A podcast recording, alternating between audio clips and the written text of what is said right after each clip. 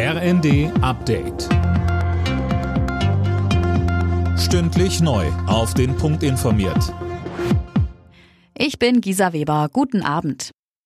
Finnland will in die NATO. Das Parlament in Helsinki hat mit überwältigender Mehrheit für den Beitritt des Landes gestimmt. Zuvor hatte bereits Schweden den Aufnahmeantrag bei der NATO beschlossen. Mehr von Eileen Schallhorn.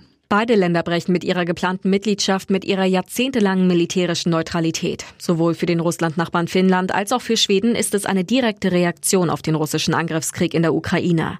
Die Türkei will das Vorhaben in der NATO blockieren. Deutschland macht sich dagegen für eine schnelle Aufnahme der Skandinavier stark. Kanzler Scholz ist zuversichtlich, dass das gelingen werde, auch mit der Türkei als NATO-Mitglied. Das Thema sexualisierte Gewalt muss aus dem Tabu geholt werden. Das fordert die neue unabhängige Missbrauchsbeauftragte der Bundesregierung, Kerstin Klaus. Sie will sich dafür stark machen, dass wie selbstverständlich darüber gesprochen wird, was Opfer brauchen, wo sie Hilfe und Beratung bekommen.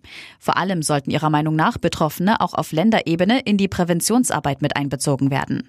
Denn Betroffene kennen natürlich die Unterstützungsbedarfe, die Strukturen, die sie als erwachsene Menschen brauchen. Aber, und darauf möchte ich insbesondere hinweisen, Betroffene kennen Täterstrategien. Die EU will die Ukraine mit weiteren Militärausgaben in Höhe von 500 Millionen Euro unterstützen. Insgesamt sind es dann 2 Milliarden Euro. Das kündigte Bundesverteidigungsministerin Lambrecht vor den Beratungen mit ihren EU- und ihrem ukrainischen Kollegen an. Ganz wichtig dieses Signal der Geschlossenheit auch gegenüber dem Kollegen Resnikow, der heute wieder zugeschaltet sein wird. Das ist die Stärke, diese Geschlossenheit, aber auch diese Konsequenz, wie wir aufgetreten sind in den letzten Wochen. Das war ganz wichtig, ein Zeichen, wir stehen an der Seite der Ukraine. Weiteres Thema ist der geplante NATO-Beitritt von Schweden und Finnland.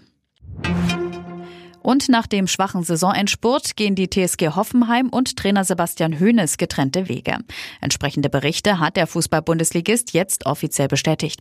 Es ist bereits der vierte Trainerwechsel in der Liga direkt nach dem Saisonende. Alle Nachrichten auf rnd.de